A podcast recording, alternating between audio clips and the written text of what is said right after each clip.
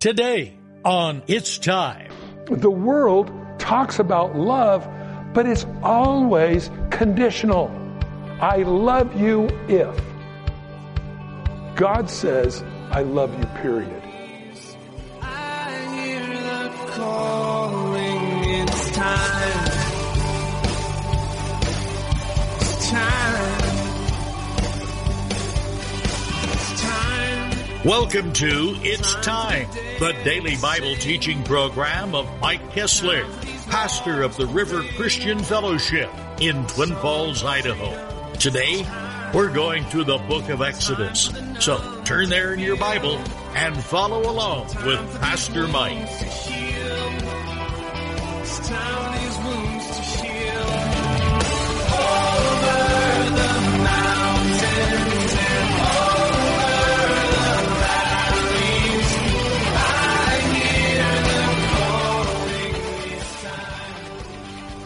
Moses saw that the people were unrestrained. Now, again, going back to the dancing around naked, for Aaron had not restrained them to their shame among their enemies.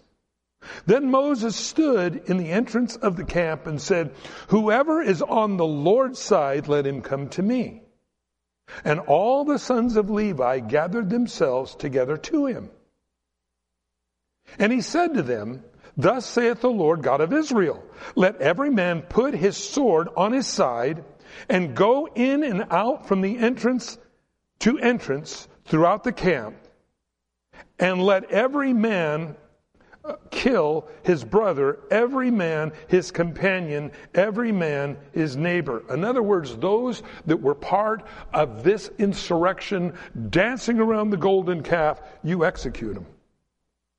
And the sons of Levi did according to the word of the Lord. About 3,000 men of people fell that day. Then Moses said, consecrate, which means set yourself apart, yourselves today to the Lord, that he may bestow on you a blessing this day, for every man has opposed his son and his brother. It is interesting when all of this is going on, there were friends and relatives and people that they knew, but they realized the offense to God of making a golden calf was so bad that it didn't matter. And God says, I will bless you in spite of what you just had to do. And it came to pass on the next day, Moses said to the people, You have sinned a great sin. So now I will go up before the Lord. Perhaps I can make atonement for your sin. This is interesting to me concerning Moses. Moses having a real love for the people that really didn't deserve it, but he loved them anyway. And in fact, we remember as you go back to the first part of this chapter, God says, Let me just wipe them out, Moses, and I'll start all over with you. And Moses goes, God, uh, the PR on this would be ter- this is my paraphrase. Uh, the PR on this would be terrible that you saved them all out of the land of Egypt and then you destroyed them all in the in the wilderness. We find that Moses continued to intercede for people, and here it is, friends, that didn't deserve it. I look at this very similar to the Apostle Paul in the New Testament, where we remember Agabus the prophet, he was a prophet in those days. He predicted a famine that would come upon uh, the land, and so it helped those believers in Christ make it through. When Paul goes and Agabus shows up, he takes Paul's girdle or his outer garment and he wraps it around his hands, and he says, So is the man when he goes to Jerusalem that you'll be bound. And Paul says, I don't care if I'm going to be bound. I want to share Jesus with my Jewish brethren. Did they deserve it? No. They were the conspirators that many of them are the ones that killed Jesus. But yet Paul had a supernatural divine love for unlovable people to share the gospel with them.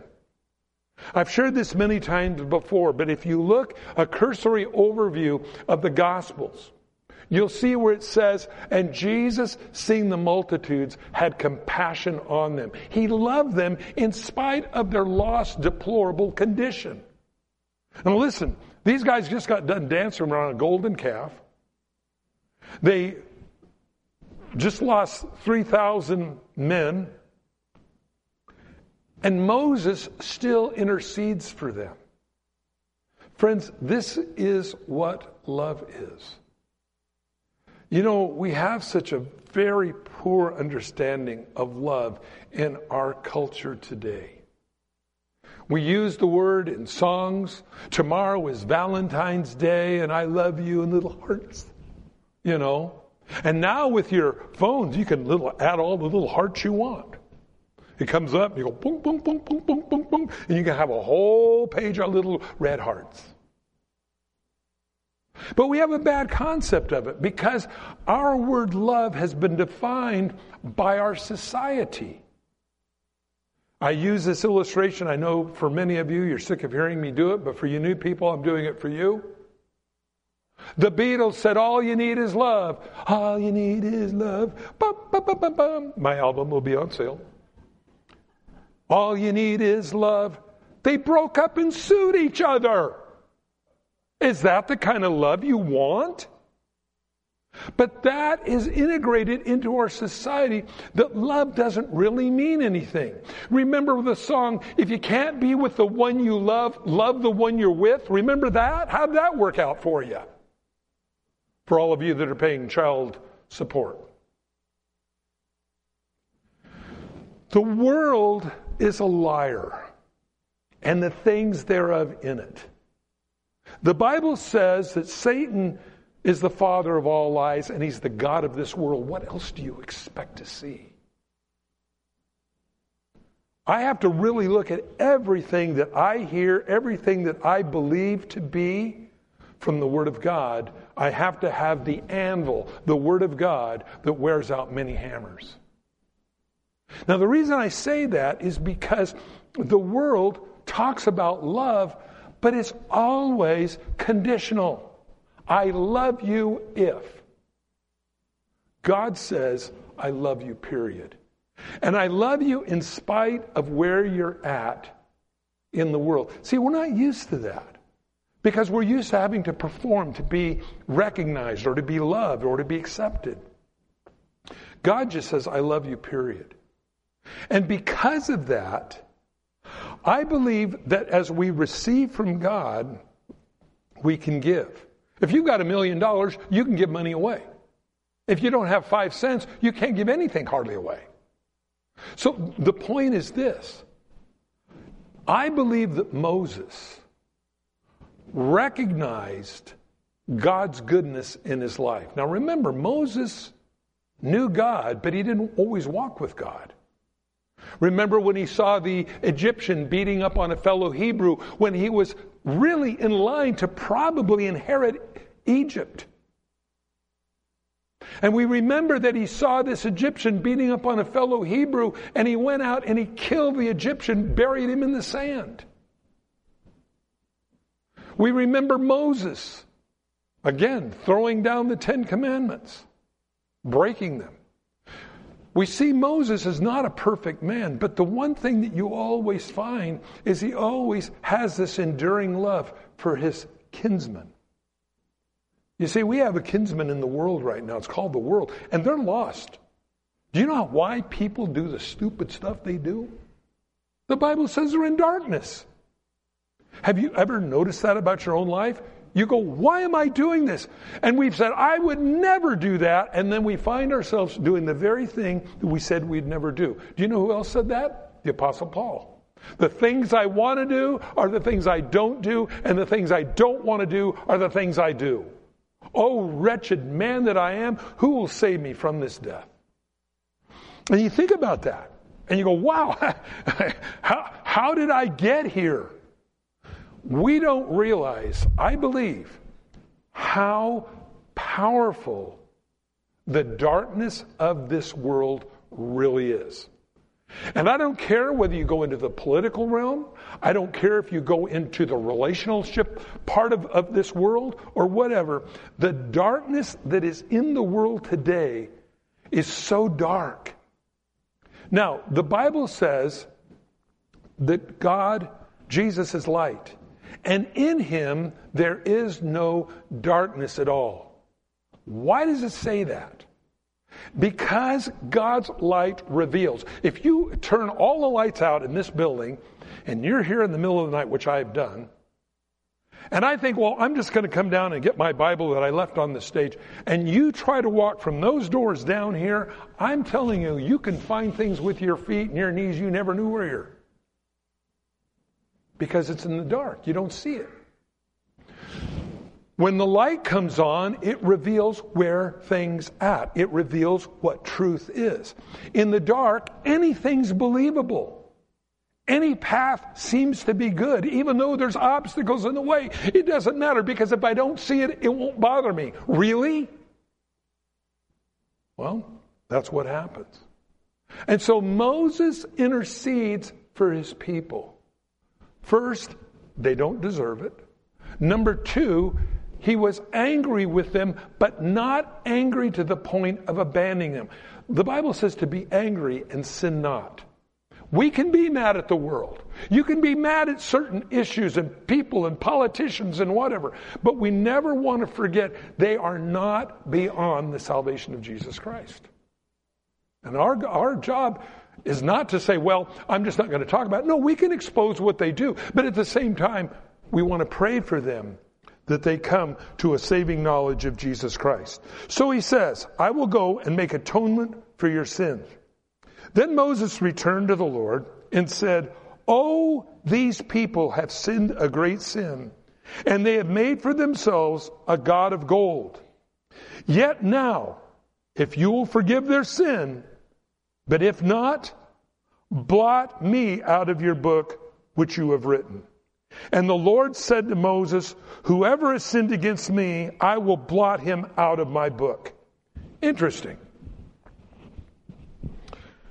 He goes to God and he says, Forgive their sin. This is what an intercessor does. Remember Jesus nailing the uh, uh, nails in his hands? He said, Father, what? Forgive them, they know not what they do. Moses is doing the same thing. You'll find that in God, there is the forgiveness. So why is that? What you've received from God, you can give. If you've been forgiven, you can forgive. If you recognize how much God has saved you from, as in the, in the condition of Moses killing the Egyptian guard and burying him in the sand, and Moses knowing God forgave him for that, Moses then realizes the people need an intercessor. And God, you didn't kill me when I did something wrong. Please don't kill them. And if you're going to kill them, blot my name out of the book of life as well. And God says, Moses, you're weird. I'm not going to blot your name out of the book of life. That was a stupid request. But I will blot those out who are in rebellion to me. Do you see that, the difference? Moses is willing to put his lot in with the people who sin, and God says, That's foolish, Moses. I'm not going to blot your name out, but I will blot out those who are in rebellion to me. Now, therefore, go lead the people to the place which I have spoken to you. Behold, my angel, notice the capital A there, which would probably indicate a theophany or a picture type of Jesus. My angel shall go before you. Nevertheless, in the day that I visit punishment, I will visit punishment upon them for their sin. By the way, no sin goes unpunished. Now, you can either let God in Jesus Christ take away your punishment, or you can stay in an unrepented state and you will pay the price for your sin. It's a choice. I, a person that's got, you know, IQ two points higher than a dirt clod would say, I let somebody else take my punishment. You say, well, why don't people do that? I'm glad you asked. Because they're in darkness. Darkness blinds people to reality. Now remember, Darkness is caused by pride. In fact, the Bible says pride is the ingredient in every sin. Is pride. Now, what does that do? Think about it for a minute. You can talk to a person on their deathbed. You need Jesus. No, I don't need Jesus. I'm going to get up out of this bed and I'm going to go do whatever. Well, I'm, you know, you know, I don't need to accept the Lord. I'll, I'll wait till I'm 85 years old and I've got, I've got uh, tubes in my arms and, and I look like the spaghetti factory and, and, and then I'll accept the Lord. You don't have any guarantee of that. Look at the obituary column in the newspaper. Not everybody dies when they're 95 years old. Some people die of car wrecks when they're 20. Tomorrow's not promised to anybody. So when a person's in darkness, they don't realize how fragile life is. Listen, friends, pride, darkness, is a very deceiving thing. It makes a person think they're invincible, they're never going to die. It makes a person think they're bigger than they really are, i.e., enter Isaiah chapter 14, where Satan says, I will ascend and be as the Most High God. You're a created being, Lucifer, and you're going to go up. That's like a Pinto going up against the Ford Motor Company. You're a created being. You're not greater than the thing that created you. But pride does that. People have asked this question, and I think it's a very uh, worthy question. If Satan's going to lose in the end, which if you read Revelation, we see that he does. In fact, Bible clearly tells us what's going to go on. And that he's going to end up in the lake of fire which burns forever, as well as all those who reject Jesus Christ after the great white throne judgment. If Satan knows he's going to lose in the end, why doesn't he just cry uncle and just say, okay, sorry? You know why? Pride blinds people, things, angelic forces to reality. I really believe in the end, Satan today still believes he's going to win against God. I believe that's what the whole Holocaust thing was over, which we just, they just had the um, dark anniversary of that last week. And, and, and you look at that, and, and uh, to kill all the Jews off, thereby nullifying that through you, Abraham, all the nations of the world would be blessed, it would ruin the book of Revelation, and so just kill all the Jews. This is what Hitler's ideal was crazy, darkness, pride.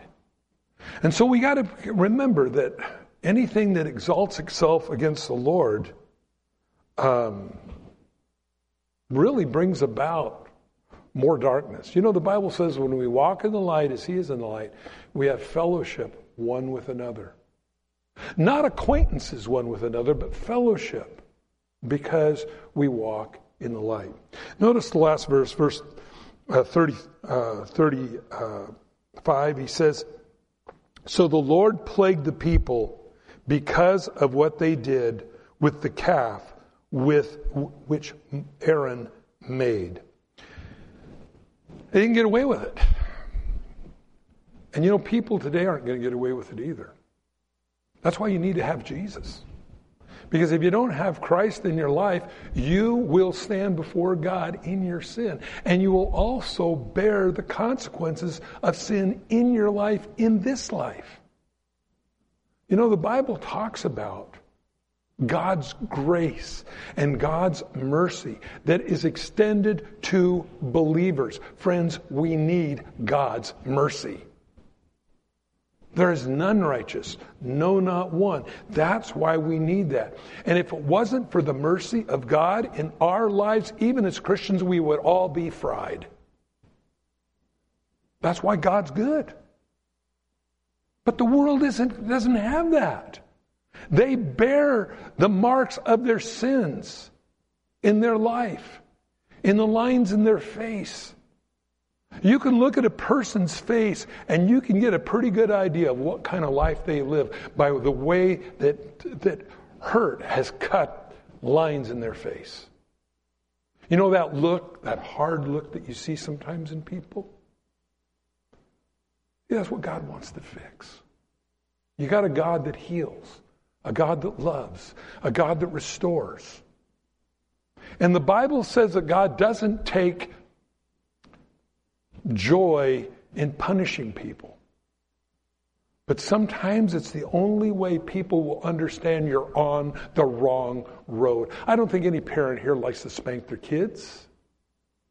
But you know, if you don't, the police are not going to spank your children with that love that you have towards your child. They'll just beat them. Or the thug. Or somebody else. You see, this is what God wants to do in our lives, is to give us a Savior. And that Savior was Jesus, who came and took your and my punishment. This morning, if you're not a Christian, I want to invite you to consider Christ. Have you walked in the darkness enough that you're sick of it? See, this is what repentance is. Have you stumbled over enough stuff in life to realize, boy, that was a dumb thing to do? And God says it's time to walk in the light as He is in the light. This morning, if you're not a Christian and you say, I'm tired of living the way I've lived, or Lord, I've walked away from you and I thought I could do it better on my own. I'm sorry. God stands there with his arms wide open saying, Come home. Just like the prodigal son, the Bible says the father saw his son a long way off. After he'd eaten with the pigs, after he lost everything that he had, the Bible said his father saw him a long way off. You know what that tells me? His dad was looking for him. And he ran to meet him. And he put a robe on him and a ring on his finger and put shoes on his feet and welcomed him home. That's what God wants to do to you today. If you're tired of the world, got some good news. There's a heaven that Jesus has went to prepare for us. I want to see you all there. This morning, if you're wanting to say, okay, I've had enough, I want you to pray this and mean it from your heart. Just repeat what I say and mean it, and God will do what you ask.